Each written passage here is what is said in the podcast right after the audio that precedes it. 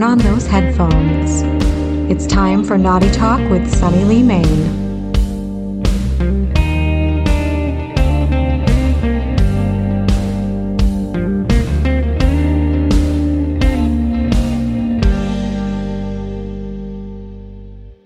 Welcome to Naughty Talk with Sunny Leigh Mayne, the podcast that explores all things kinky in a sexy and inclusive way.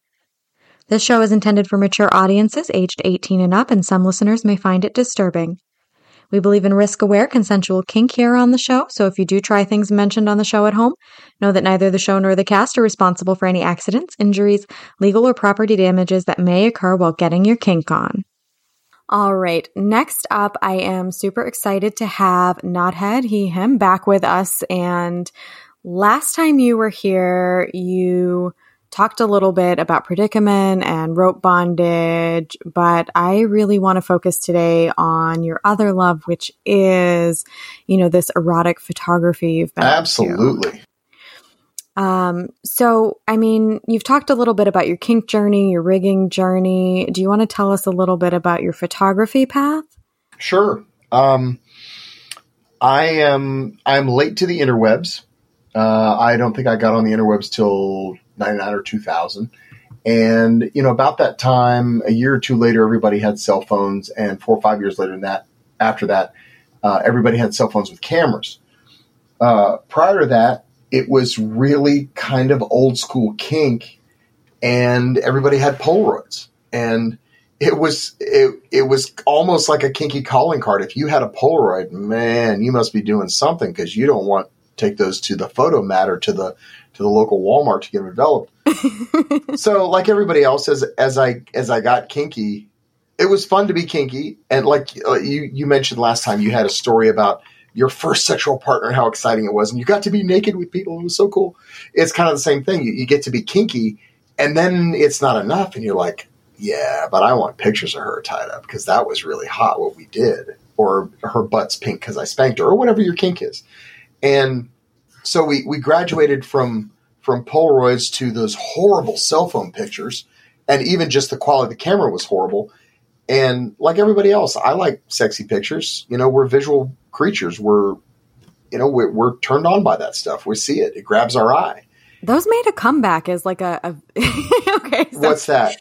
The the Polaroid. So like a little before my time, but you know the yeah, but recently absolutely. Yep. they made a comeback. People were like, "This is this cool vintage form of photography." Yeah. and they had them like in pastel colors and oh yeah, the the coloring is all off, and it's it's a wide angle lens, so it's distorting and it's unflattering, and uh, and the lights on the camera, so it's horrible. Talk to Rigger; she loves that crap. It, it, you'll you'll get along great.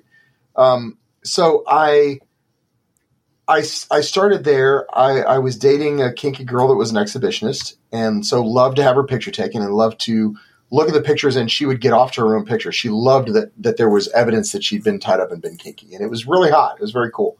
Um, my photos were terrible. Uh, I used the phrase "war crime" to describe my photos. They were just awful, and it was so unflattering. And they were the posing was bad, the framing was bad, the composition, everything was just horrible uh, what we were doing was hot, but I was taking terrible pictures of it, and I I got the bug to just do better, and it kind of started with um, I would have sort of uh, and concept is giving me too much credit, but I would have sexy concepts in my head, and I couldn't figure out how they wouldn't come out like that. I would look at it and it was hot, and I would take a picture of it and it was terrible and eventually I was um, I was slowly improving, very slowly. And um, Wicked Dave and Clover were the really big deal on FET at the time, and, and they still are. They're they're amazing. They're headliners everywhere they go, and they're, and they're close friends of mine. And Clover's a great photographer, and I was so terrible. And she was very patient and gave me some just kindergarten level direction to get me started. So I, I really owe her. Um, and a couple years after that, I I was working with some local photographers as their rigger, and eventually met a really really good photographer named who's on uh, on social media and on FET as Connor. And the guy is so technically good, it's difficult to explain. He is really credentialed. He's got a legit education in it, and in fact, he used to teach at the university level, so he's really really good at it.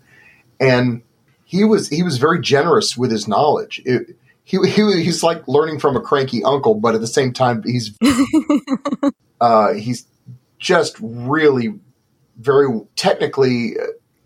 It's hard to describe how how good and how solid the guy is. Um, he's very generous, uh, but but can be very tight lipped, and absolutely holds it to a standard. Uh, even if you're improving, you're not doing it right yet, and it's. Um, it's use a meter, get it right, set up, know what you're going to shoot, know what it's going to look like before you ever pull the trigger, have a concept, light for the concept, uh, shoot for the edit. Edits should be very light. You should get it in camera. Um, and it was a very steep learning curve. He's very good, but um, I guess uncompromising, open minded, but very uncompromising that it has to be technically uh, well done. What's that phrase people say like close only counts in horseshoes and hand grenades? Exactly. Yeah. yeah. Um, and I, I learned a lot from him. Um, and again, going back to when I said I I had sexy ideas. I wanted to paint sexy pictures. I had these sexy daydreams, and I hesitate to use the word concept because it wasn't a fleshed out idea in my head at the time. But I couldn't make them. I couldn't translate them to an image. Um, and everything that I uh, you you come at a problem from your own perspective.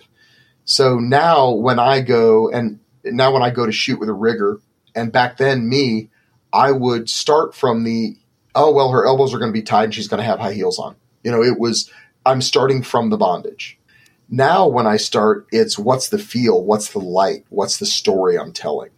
The bondage is secondary, maybe third and he really he really dug into that and he really showed me that no no no I don't I don't care where her elbows are. No, I don't care that. I want to know what's it feel, what's it look like. So what does it makes it like that makes it powerful or that makes it really hot? What is like the main like secret ingredient if you want to well, have a really awesome photo? I tell uh when uh, assuming again a a a male rigger and a female bottom just for the purpose of conversation uh, when they come into the room and they start to set up, um, all I want from him is a rough description of the position and where her head's going to be so I can light it.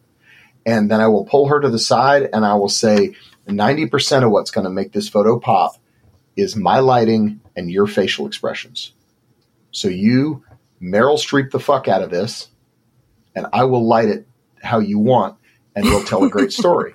And so I mean, you think about it, it, it, really is the lighting sets the mood. It absolutely does. If you think about a, uh, a, a clown, you think about a clown, and I like I like the clown like an iPhone commercial.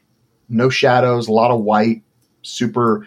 Everything's very close and smiley, and it's soft. It's bright. Uh, it's not dingy. It's not dramatic. Right? It feels like a kid's birthday party. And then I like the exact same clown with a dark background like a, a flashlight really, under his face. and a really harsh light yeah a monster light under his face or a really hard light from one side with a with a with a red edge on the other side.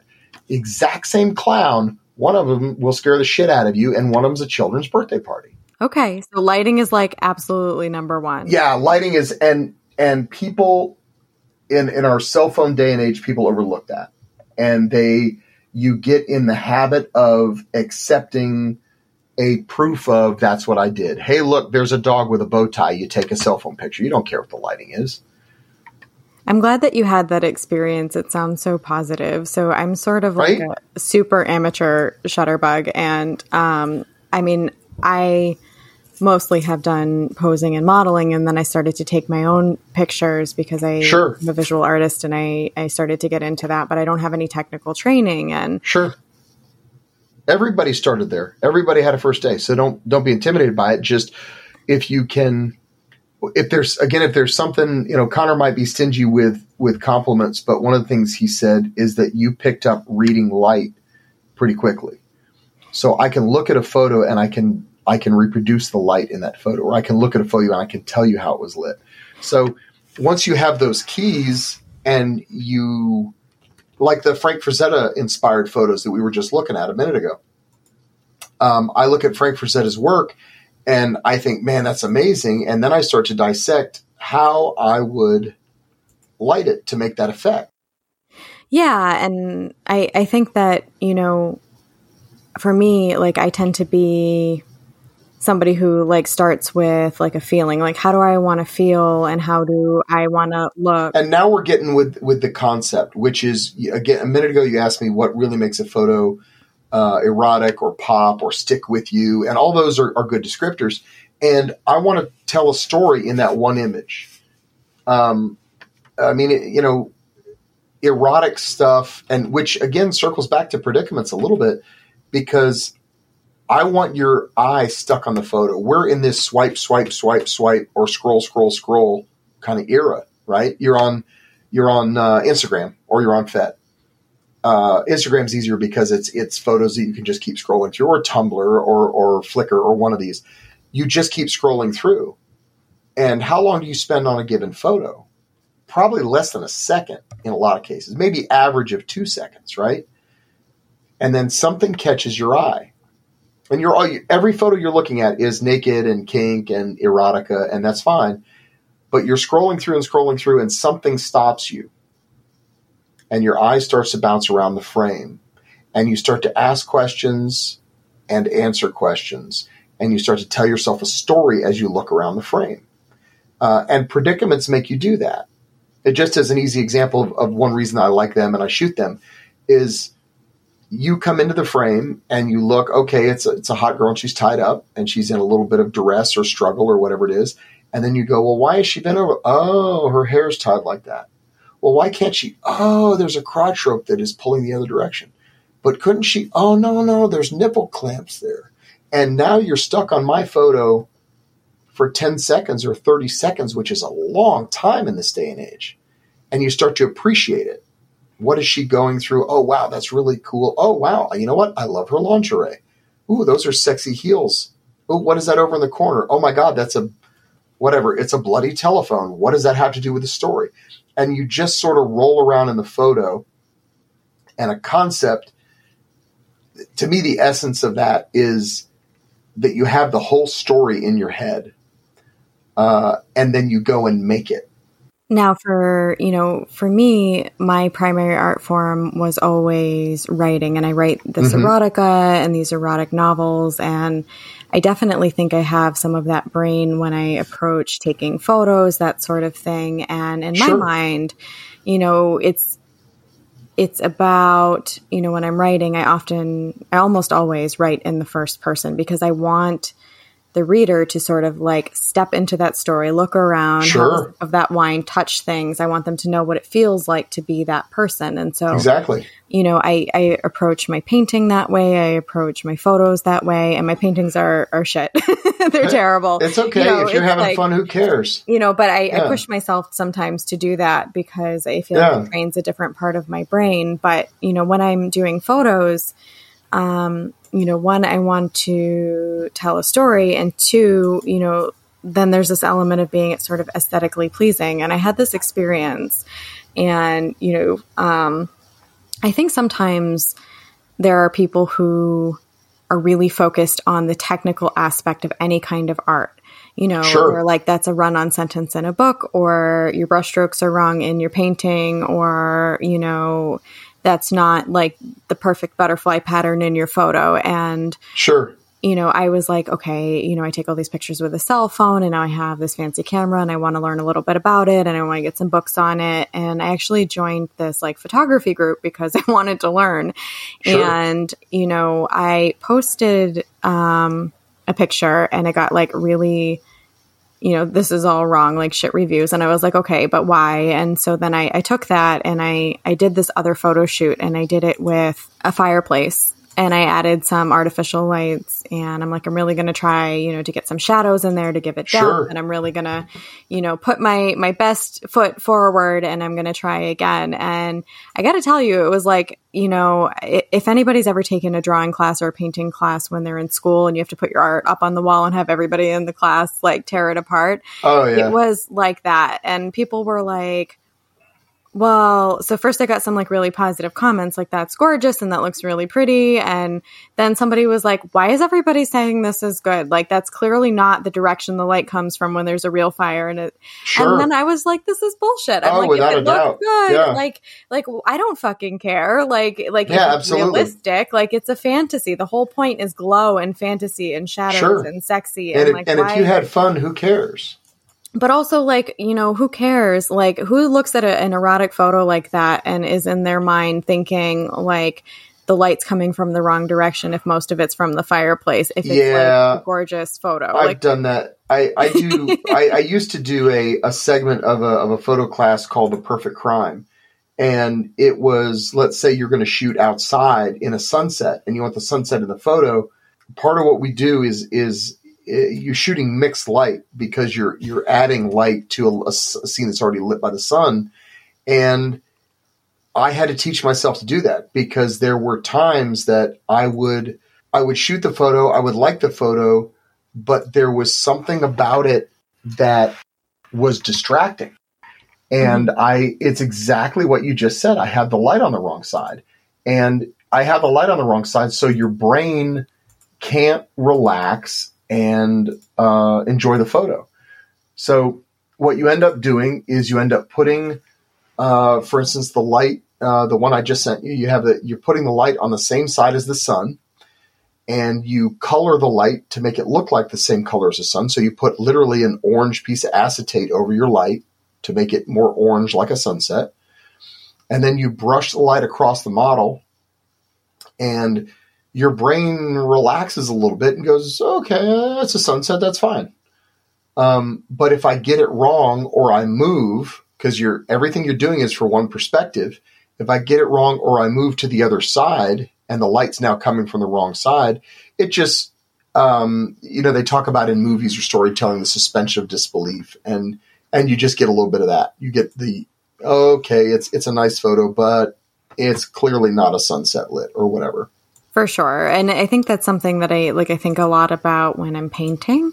Hmm and certainly there's like a place where you know like learning about you know different types of focus and Sure. you know you can totally take your images to the next level but i think with any kind of art there's like this place of i'm going to learn some technical things so i can up my game and then eventually you have to get to a point where you're like this is also art and if it doesn't feel right to me like you know who gives a fuck Yeah, yeah. If you're not enjoying it, uh, you know, part of part of the art is is it's your therapy. You're creating things and, and you're having fun and great, awesome. Um, and like you said, fuck it. If, if they don't if they don't like it, have a blast. Great. Go fly a kite. Go do something else. Now your photos i think probably very few people say that kind of thing about Oh no, I, I catch I catch plenty of let's call it constructive criticism from people um, as well. Um, I I don't have any illusion they're perfect, um, but I'm I'm continuing to work on it, and and I do enjoy getting it righter than I did last time. But a lot of it it really comes back to sort of what you were saying, where it's I started with something the Frazetta painting that I did recently is a perfect or not painting the Frazetta inspired photo uh, with a girl carrying the head um, and the the fiery red background, like she's walking out of hell with it. I'm very much, and this is this is Connor's philosophy and theory that he teaches is get it right in camera. Um, so when I show you the back of the camera, I don't have to go, oh, there's going to be a volcano, and I'm going to Photoshop some tentacles coming out of your ass, and uh, there's going to be some butterflies here and a rainbow. I don't have to say that. So uh, the model uh, and her rigger were coming over. These two girls from over in St. Louis, and they um, we were discussing different uh, concepts, and I had been really inspired by Frazetta and, um, and others of that style. And I, I sent them. Um, I think it was a black and white sketch that I saw of a Frazetta uh, similar to this, and and it was the the warrior princess was carrying a head and a sword, I think. And uh, I said, I want to do this, but with a fire red background, and you're walking towards the camera looking very powerful, like you just slayed whatever dragon it was or whatever. And she said, "Oh, okay, uh, that's uh, you know," kind of gave me the uh, sure, whatever. That sounds okay. um, and again, when you set it up and you shoot it with strobes, it doesn't. They don't see. They can't see what's happening. You know, they, they the, the strobe is happening in a, in a four thousandths of a second or something. So there's definitely a um, uh, there's a bit of movie magic that's happening instantly, and they can't tell. But what was neat was we set this up, uh, we shot it, and after three or four shots, I walked up and turned the camera around, and the girl said, "Oh my god, that's exactly what you said it was going to be." So the light in the camera, by the time she saw the photo, not even edited, it was what I had described to her. So we've got, you know, our lighting, we've got the feel that we want to go, the story Sure. we want to tell. And then how do you sort of, you know, like you see all of these elaborate poses, sometimes people are suspended. Sure. How do you go about sort of staging that? Like do you have the person make a shape with their body first and then make the rope fit? It, it really depends. Yeah, if if we come up, if we start with a, a, a sort of a challenging pose or whatever that we're after, there's more than one way to get there. There's more than one way to skin it. There really is. So uh, if you're if you're in a dungeon that if you're in a dungeon, a play space, uh, a, a photo studio that has a winch, a lot of times you can tie somebody very very comfortably and then lift them into the position with a winch. Uh, and and some of the photos that you see have been done just like that. Um, if and again, I'm overgeneralizing with Shibari folks, um, but in a lot of cases, they will tell me what they want to get to, and then they will do a half hour scene getting to that pose, by which time the model is worn out and we don't have much time in the pose. Uh, or you can say, okay, here's the pose. Let's not stress the model until we have to. So you tie in a certain order and you tie sort of technically to get it done and you put them in the pose, whether they had to uh, do a handstand to get there or whether they were able to be lifted. And I mean, just speaking of like sort of more complicated suspension pictures, uh, there's more than one way to get to the pose. And just like lighting is different every single time, and I have to hide the light stand behind the model, I have to hide the light stand over the backdrop to, to rear light her, or uh, it's coming off to the side, or I need a cookie or a gobo or whatever you're constantly problem solving to get the look that you want, uh, and you're constantly problem solving of how do I make this this bondage, this position, this suspension, this predicament, how do I make this work for the shoot?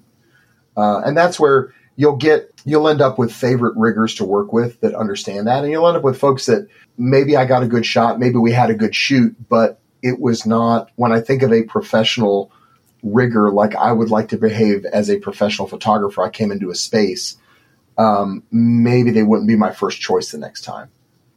Um, whereas the uh, uh, the girls that came over from St. Louis, uh, excellent model, excellent rigger, uh, and I would work with either one of them again. Um, but there are some that uh, think it's scene and playtime when it's photo shoot time. So, and and some of that is about setting fair expectations, uh, getting everybody on the same page as well. Yeah, and I, I definitely think that um, that's actually kind of a, a, question that I wanted to ask you or that I wanted to talk about because, sure. you know, I'm a, everybody knows, everybody knows I'm a big giant exhibitionist. And sure. I mean, there are like the photos that I take that I plan out and like, this is a photo. And then I like to have like natural shots that I take. Like, I love to take pictures while I'm playing, mm-hmm. love to do it, but without losing track of the scene. So, how do you sort of like organize your brain? Do you separate your play brain from your art brain? Are there certain shoots that are for one or the other? How yeah, that's a together. That's a really good question. It, it can be either or both. It really can because you. I mean, again, we're visual creatures. You're an exhibitionist, and I'm somebody that likes to capture those shots. So we're doing something hot, and you go, "Wow, that's really sexy. I want a picture of that." So now, in the middle of a play session, you want to get a picture of it. Well, if we step back just one level removed, I can say, we're going to play in that chair right there or on that bed right there, and I'm going to light that space. And I've done that to where I know we're going to have a play session of whatever it is, whether it's bondage or spanking, sex, tickling, whatever it's going to be. I'm going to light that space before you get there because I, for instance, you can just meter so that you know things are properly lit without ever taking a picture. So I light the play space, and then as we're shooting, I leave the camera over there on the table. And as we're, I said shooting, as we're playing, leave the camera over there on the table. And ooh, that's a really hot little moment. Click, click, click. Put the camera back down. Go back to playing. Pick up the camera. Click. Put it down, go back to playing. Uh, and you can get some you can get some high quality, very sexy shots of play. You really can. And you know the reverse as well. If you're uh, you know I don't I don't mix play and photo shoots. If if if I have like these uh, this rigger and model that came over from St. Louis, like professional that was a, shoots, you mean? Yeah, that was a professional shoot. I was not there to play with either of those girls. That's and and I'm a professional, and I don't just assume because they're there that they're expecting me to, to grope them or play with them or, or spank them or whatever it is. It's just that's not what we do. So there are times though if I'm involved with somebody and we are doing we had planned to do a photo shoot. We have a cool concept. Here's our cool photo shoot when we have costume and lighting and props and all this cool photo shoot stuff. There's time that can also turn into uh, a play session. So it's sort of the reverse of the other one where now I'm, everything's perfectly carefully lit and arranged and bound and whatever we're doing. And I'll say, you know, we got we got the shot. Do you want to do this or do you want to continue doing that? Or hey, are you getting off on this? Let's keep playing. So it it's sort of a continuum. It's not only one or only the other. It can be either or both. I actually talked about that a little bit last season with another erotic photographer, and we talked a little bit about red flags. Um, mm-hmm. So I mm-hmm. won't dig too much into it because we did an episode on it. But sure. red flags if you're doing modeling, and you know, it's something that I have run into all the time. Like I have so many people reach out and say like, "Oh, you know, I'm a photographer and I would love to shoot you," and I like I know just like based on how they're coming off, they're like, no, it's like I want to sure. fuck you and take pictures. Oh, and, and without a doubt. Thing. And and and just to be fair, uh, the reverse is also true. I have I have without a doubt had um, uh, I've, I've without a doubt had models showing up thinking it was a play session where we might take some shots. Right, absolutely. And so we kind of like talked about like questions you want to ask the other person to sort of like, you know, dig out like what is their angle? Is this really going to be a Yeah, what are your expectations here? A, yeah, know, yeah. proposition and and to negotiate it just like you would you know any kind of professional deal and any kind of scene you know mm-hmm. what decide make sure you're on the same page like what is this shoot going to be Sure. Um, you know, is it 100% professional? Like, are you somebody who I want to play with who takes pictures? And like, that has to all be discussed before you ever start. It can't be like a, a bait and switch situation. Absolutely. But you know, one of the things that I like to do when I'm actually playing with one of my, you know, my real partners and it's an intimate scene is um, super fun. And I don't always expect them to come out to be these perfect photos, but they're awesome memories. Sure. And which that's totally fine. Nothing wrong with that at all.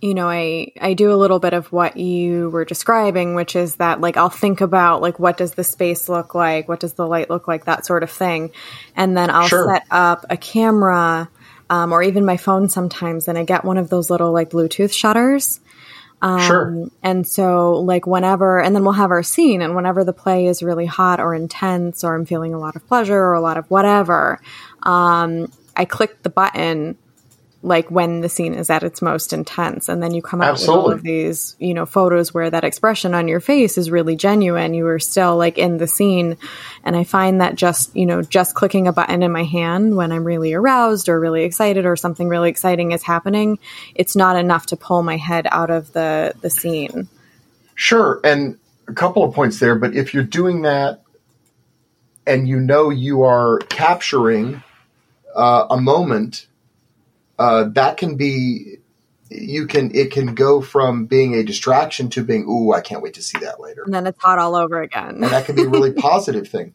Yeah, it can be a, a, very positive thing. And we had talked a little bit about it, but um, even without setting up lights, like I talked about setting up lights uh, for a, for a play session, even without setting up lights, you can absolutely set yourself up for success uh, by very very simple things. And we we used to run a class called fetish photo hacks. And it was not about gear. It was not about lighting. It was not about uh, you know a $5000 dslr high res body. It was simple simple things like clear the background. Look right, at don't have your room be a disaster. Zone. yeah look, look at this look at the scene you're about to set play whatever. Uh, you know look at that from the position you might shoot it and you go oh geez maybe I don't want that pile of dirty laundry there. That's distracting to me when I see a photo. It could be the hottest photo. Oh yeah, we'll do it all the time. And I'm like, I can see like your dirty laundry. like, Yeah, can without a see. I'm doubt. Like, no, it's that's not sexy anymore. yeah, remove distractions. Um, in general, back up, zoom in. Uh, in general, lighting that's on the same plane as the camera is going to be boring and flat. So, for instance, you know, your standard Instagram light is what? The, you know, the girl is sitting in the windowsill, looking out the window. The window's coming from the other side of her, brushing across her. And that creates those shadows and that drama and that mystery. You can do a lot of things like that. Like I said, back up and zoom in without knowing about, you know, sensor compression or distortion. You've just given yourself a much more flattering uh, perception of what you're seeing.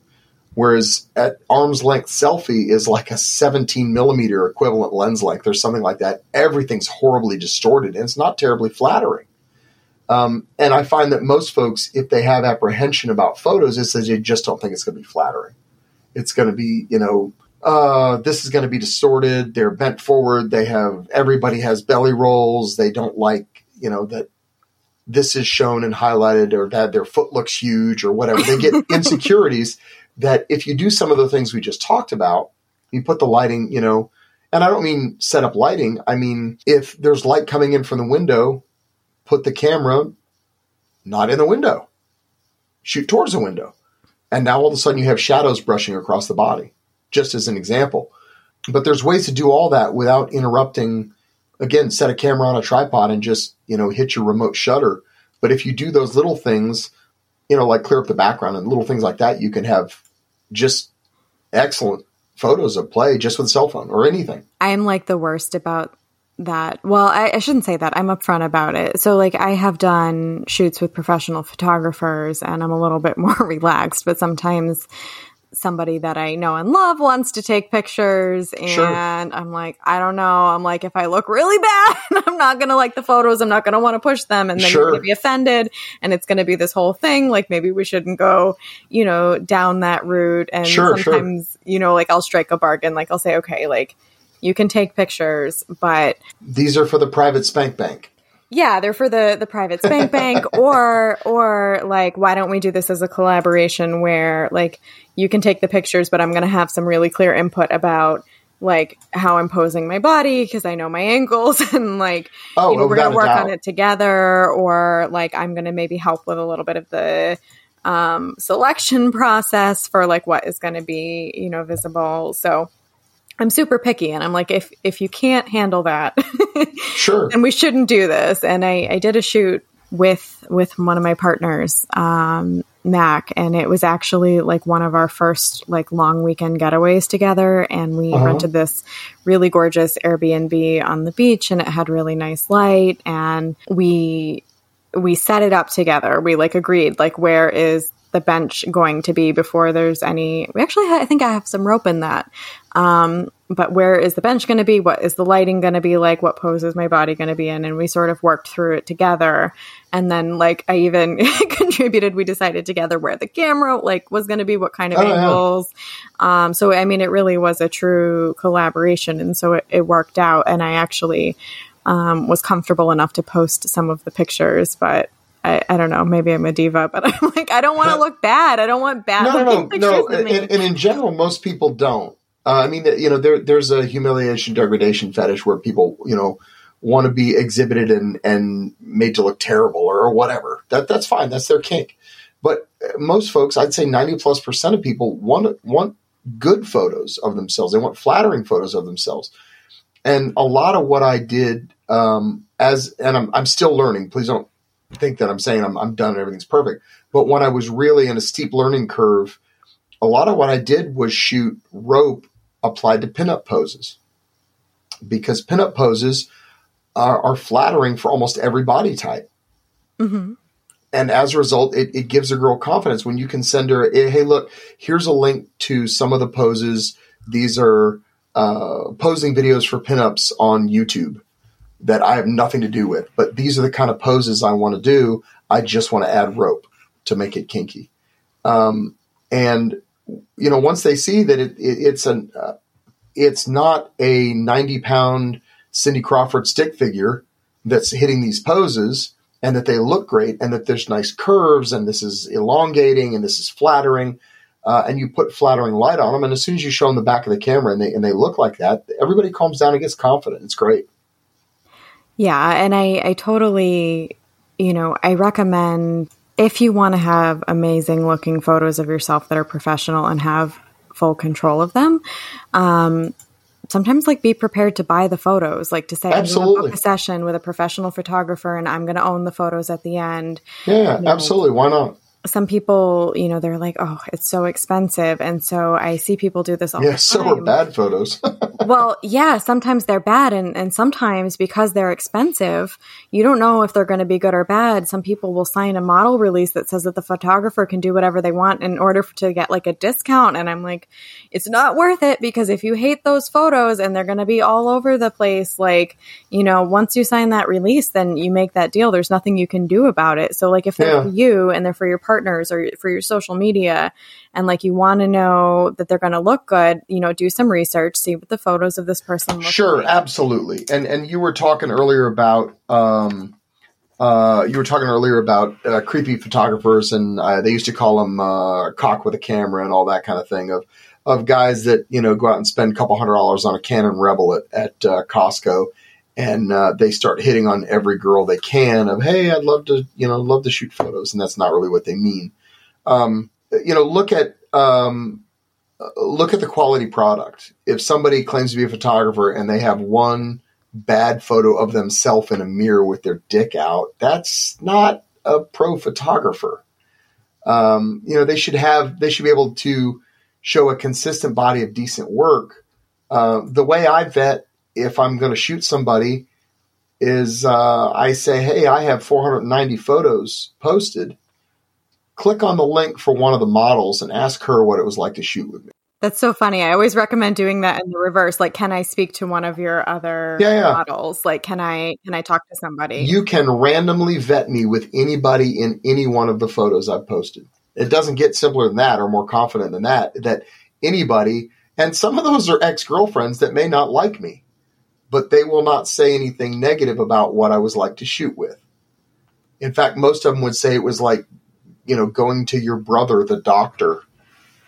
I mean, you know, um, I, I try to I try to keep it professional, and again, you can go through and go, okay, there's a there's a decent body of work here. This guy has shot for years and years, or even if it's only a year, because somebody could get really interested in photography and get decent in six months. But the girls that they shoot, and guy or girl, because girls can be creepers too. Um, find out who they've shot and, and, find out who their references are. Uh, and and if you really want to shoot with them and they don't have references, then do it public. Do it a public event. Do it with people around. Take a friend. If if photographer doesn't want you to take uh, a friend or chaperone or whatever they're calling it, um, that should be a red flag.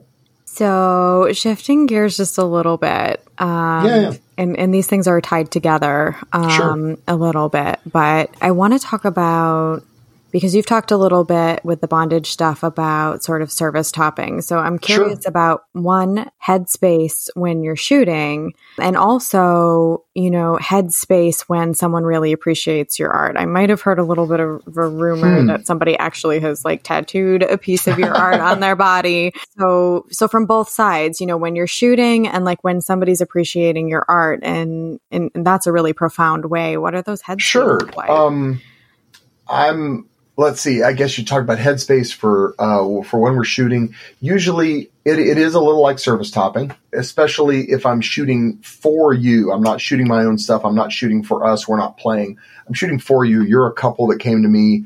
Um, I've been brought to this event to shoot uh, your performance. Uh, I'm being paid to shoot your whatever it is that you're doing, a presenter shot, a wedding, who knows. It is a little like service topping. I want to make sure I give you a good ride. My accomplishment is that I did something cool for you. So it's definitely definitely that sort of mindset. It's more technical usually, but there are some soft skills to it, you know, helping you pose, getting you at ease, getting you confident. Uh, all of that comes through in the photo.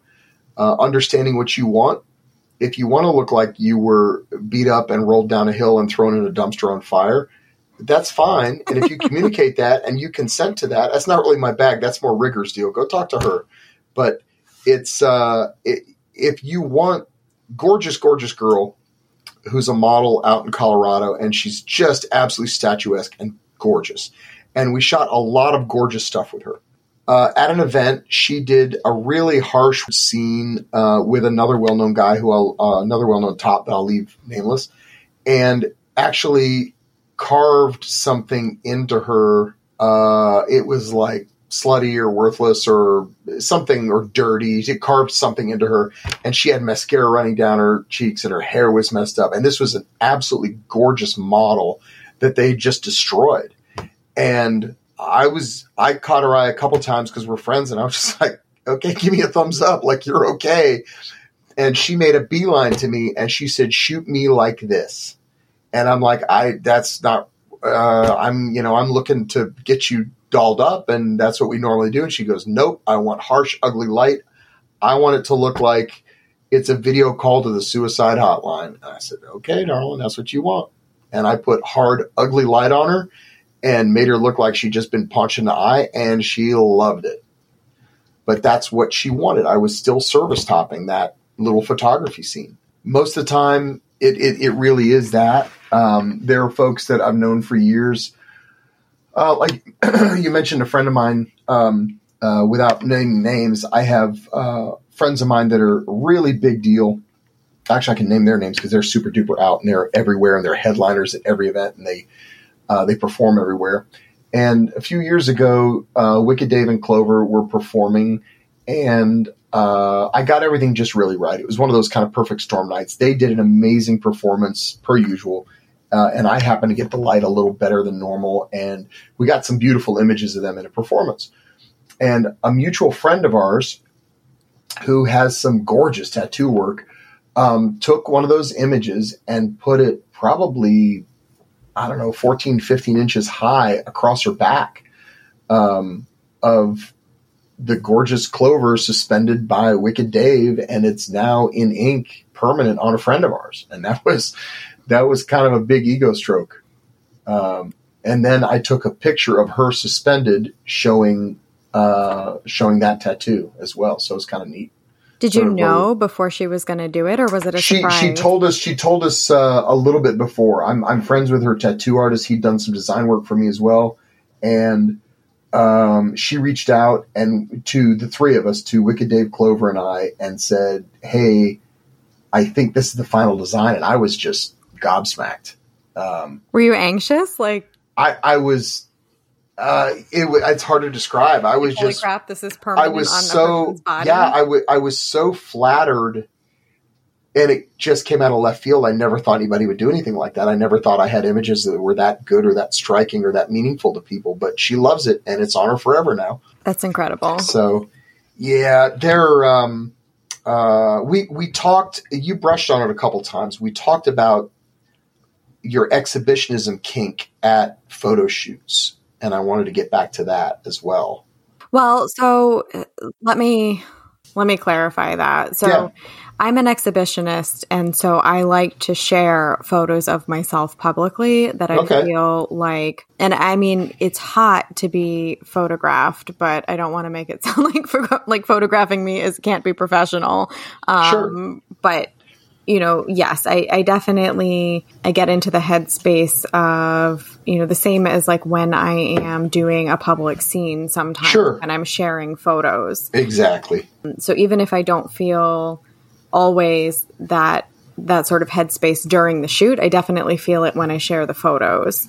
Sure. Um, and I mean, sometimes there's an element of that, like especially like if you are like even if it's not a photo shoot, like if you're dancing um, whatever. Like people are watching you, looking at you. Mm-hmm. There's definitely, you know, those little like bells that go off in your head, and you're like, oh, my brain kind of likes this. Um, oh, sure, exactly. You know, I like to put on a show sometimes. Mm-hmm. So there's an element of that too.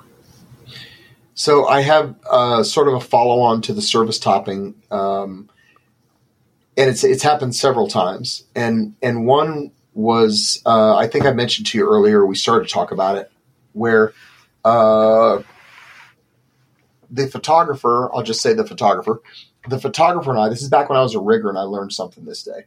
So the photographer and I were sold as a pair to do a photo shoot at a at a charity auction, a benefit auction.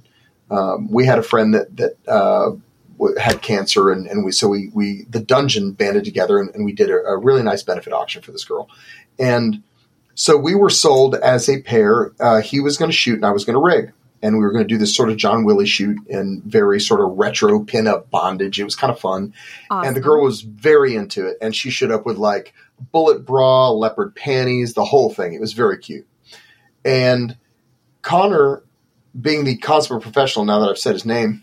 Um, had set up early and had metered and was totally ready to go before anybody got there.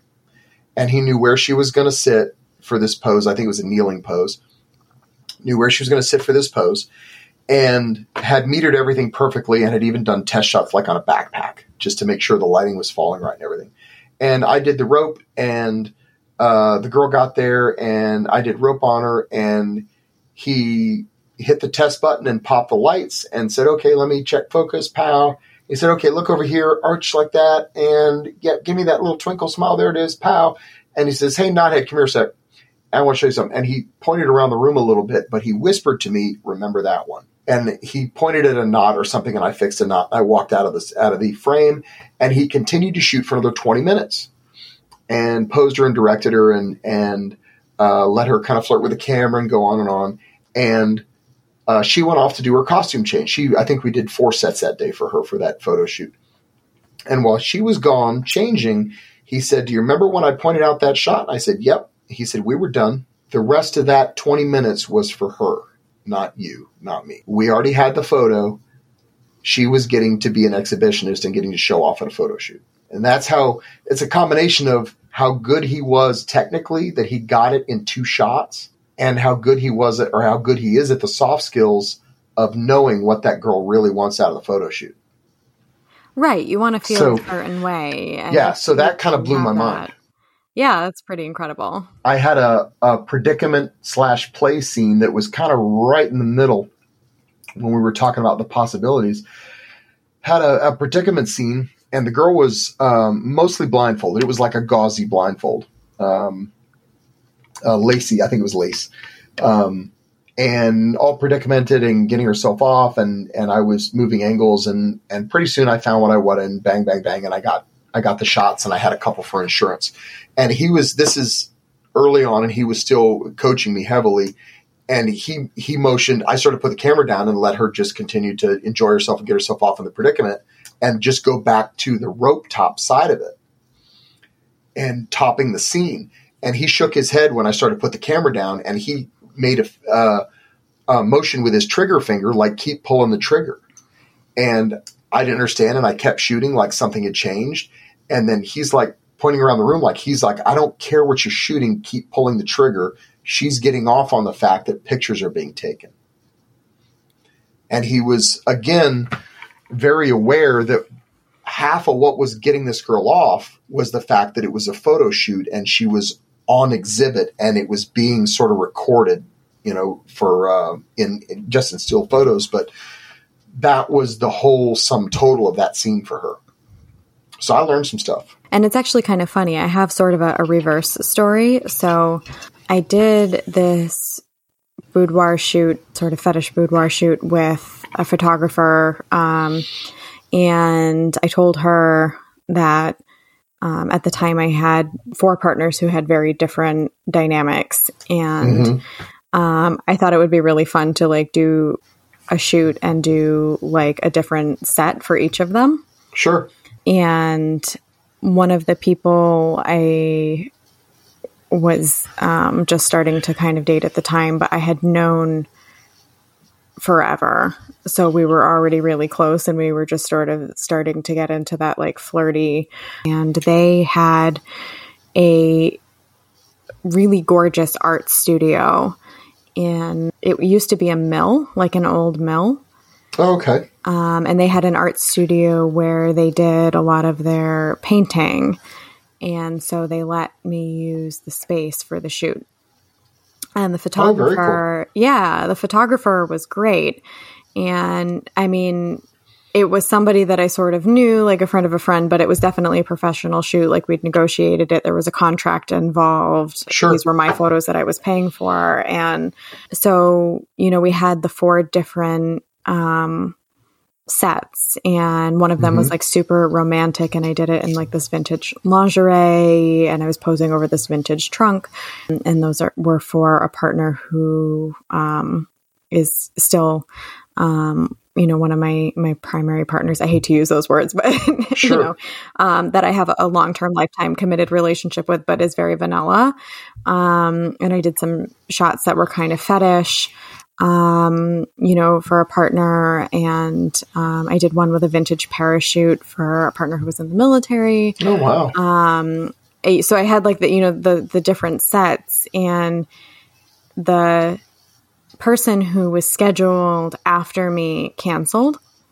And so we ended up having a lot more time than we thought. And um, we just both got so into it and i was kind of like giving it my best. And also you know having danced for many years i wanted to give it like my best poses and angles. And we were Sure. just sort of like in this like like this little art groove feeding off of each other. And i'm like how about this? And she's like how about that? And um, it ended up being really fun because the two of us just got so into it that she was really truly you know, she told me this afterwards. She's like, usually I shoot for like, you know, like 15 minutes. And she's like, but I was having so much fun. I just kept wanting to shoot more and more and more. And we were feeding Oh, without a doubt. Yeah, when the fish are biting, you don't leave. Yeah, when, when it's working. Yeah, when when something's working, if if you you had one pose, one set in mind, and it's working and everything's clicking, yeah, keep fishing. Absolutely. Um, but it, you know, it was awesome and really fun for me because, you know, it went in with like, she was providing a service to me. I was paying for the photos. I had a really clear vision. Mm-hmm. Um, but it ended up just being this awesome vibe because we were both having such a good time. And so, That's awesome. you know, I, and, and I, I kept posing probably long. I knew we had shots, but I kept posing because she was having fun, and it was sort of like the the reverse of you know what you were describing.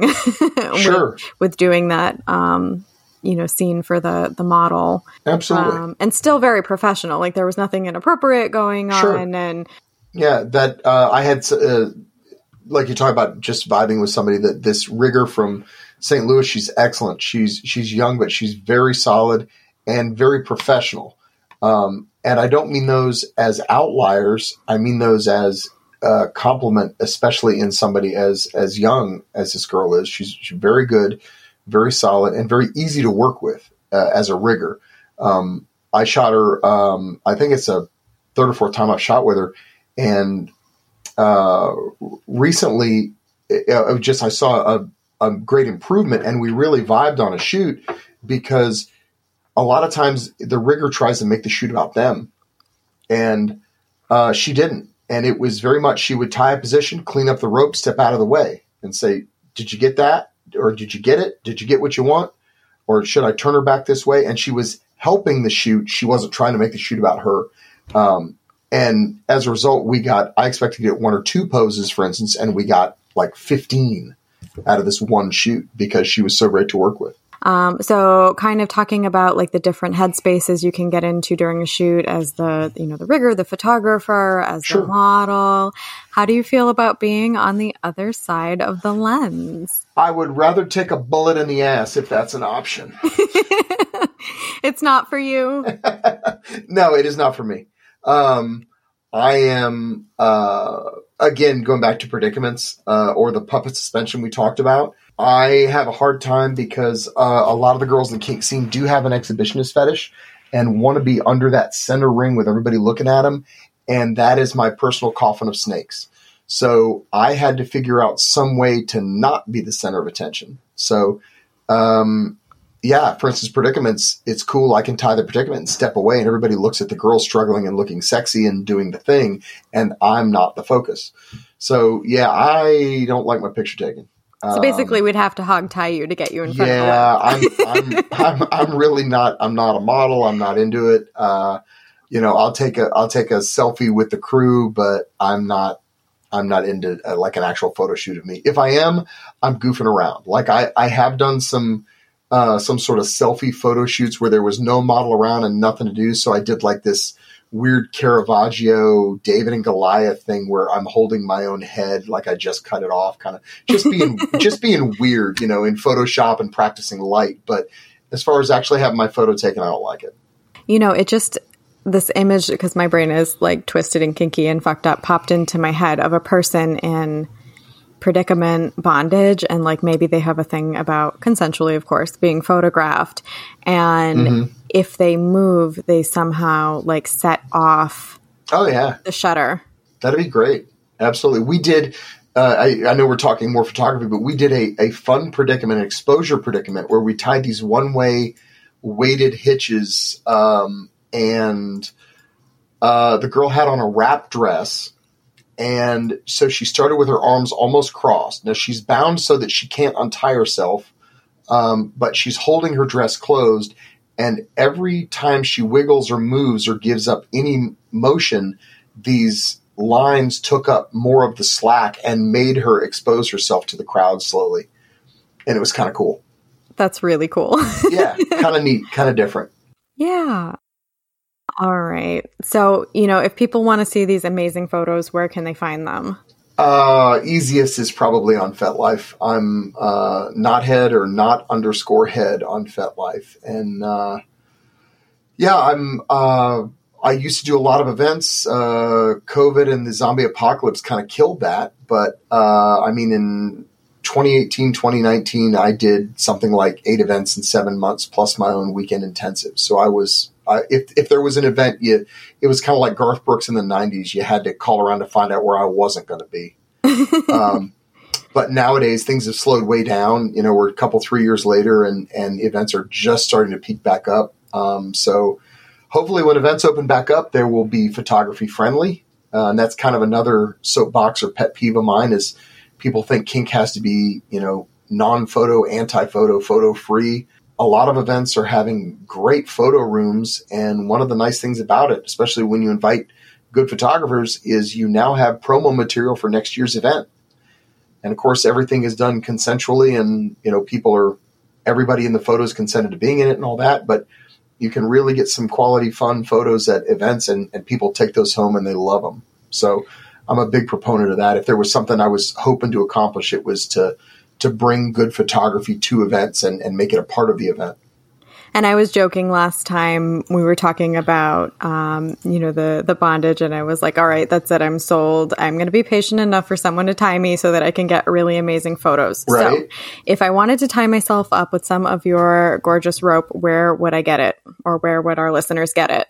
Yeah, uh, knotheadnylon.com is uh, is my website, and there's also a link there. You can reach me if you have questions about it, or uh, even if it's what events I'm going to be at, or uh, various information like that. Same thing. There's there's a couple of writings on uh, on FetLife. People are always asking me what camera, what lighting, how do I get started, things like that. There's a, there's a lot of that stuff there.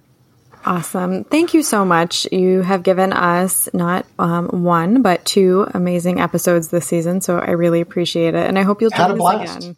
Yeah, I, I, look forward to it. Hopefully, I'll be like Tom Hanks of Saturday Night Live and I'll have to do it so many times they'll think I'm a cast member. Yes, you're going to get like a five timers jacket. Right? You, I got my punch card here. So you guys said you validate parking. So thanks so much.